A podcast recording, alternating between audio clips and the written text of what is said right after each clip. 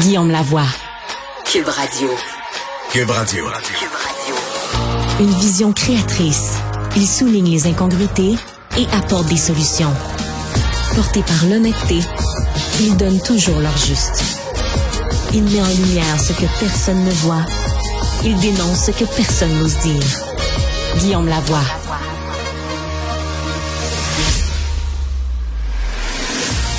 Bonjour, bienvenue à Cube Radio. Guillaume Lavoie ici en remplacement de Mario Dumont. Beaucoup, beaucoup de choses dans l'actualité. Évidemment, il y a la campagne chez nous et beaucoup de nouvelles, évidemment, qui arrivent du côté américain. Commençons du côté américain avant de revenir chez nous. Aujourd'hui, là, Donald Trump a probablement donné raison à ceux qui disent que la personne qui se représente elle-même a un idiot comme avocat. Plus on parle, plus Donald Trump ici vient de donner des preuves ou des arguments à ceux qui veulent être contre lui. En gros, il disait depuis le début, il n'y a pas de documents euh, top secret chez moi. C'est une fabrication du FBI.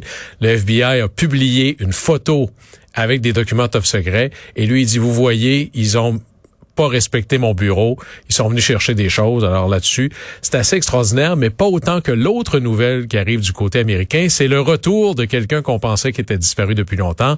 Et je parle de Sarah Palin, qui tentait de faire un retour, cette fois-ci, comme membre du Congrès.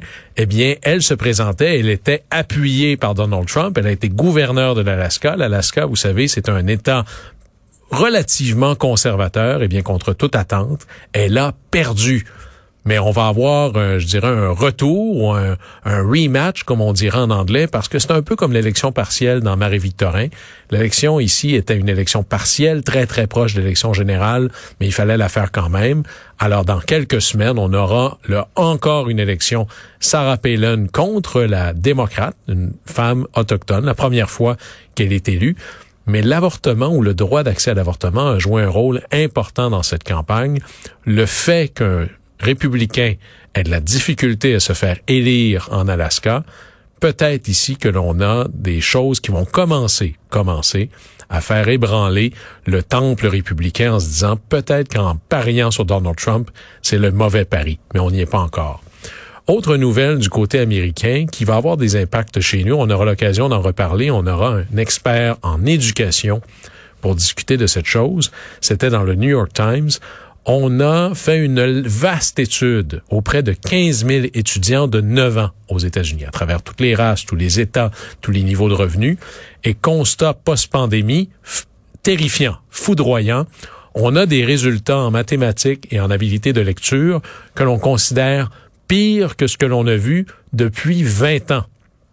Donc clairement, la pandémie, l'école à la maison ou le pas d'école à la maison a laissé des cicatrices très importantes.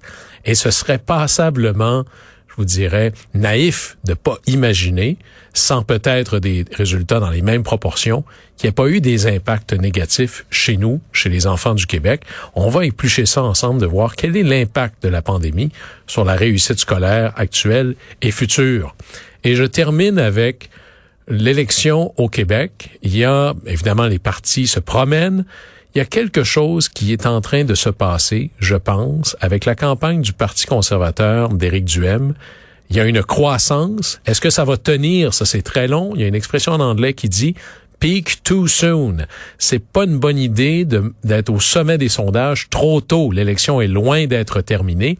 Mais il est en train de trouver une manière de coaliser les mécontentements. Et faire l'émotion de la colère est une des émotions les plus fortes dans le cadre électoral. Et le fait qu'il s'impose en réponse et aux répliques des autres partis, il y a peut-être quelque chose qui est en train de se passer là.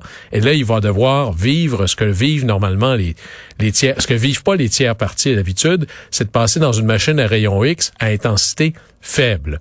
Plus on va avancer, plus il va s'imposer dans les sondages, plus la machine à rayon X va être puissante, plus on va commencer à le questionner sur lui, ses candidats, les enjeux de cohérence. On aura d'ailleurs un candidat du Parti conservateur dans mon coin de pays, au Saguenay-Lac-Saint-Jean, qui va nous parler un peu de comment ça se passe pour lui. Alors voilà un peu où est-ce qu'on s'en va aujourd'hui. Et maintenant, on va parler d'inflation.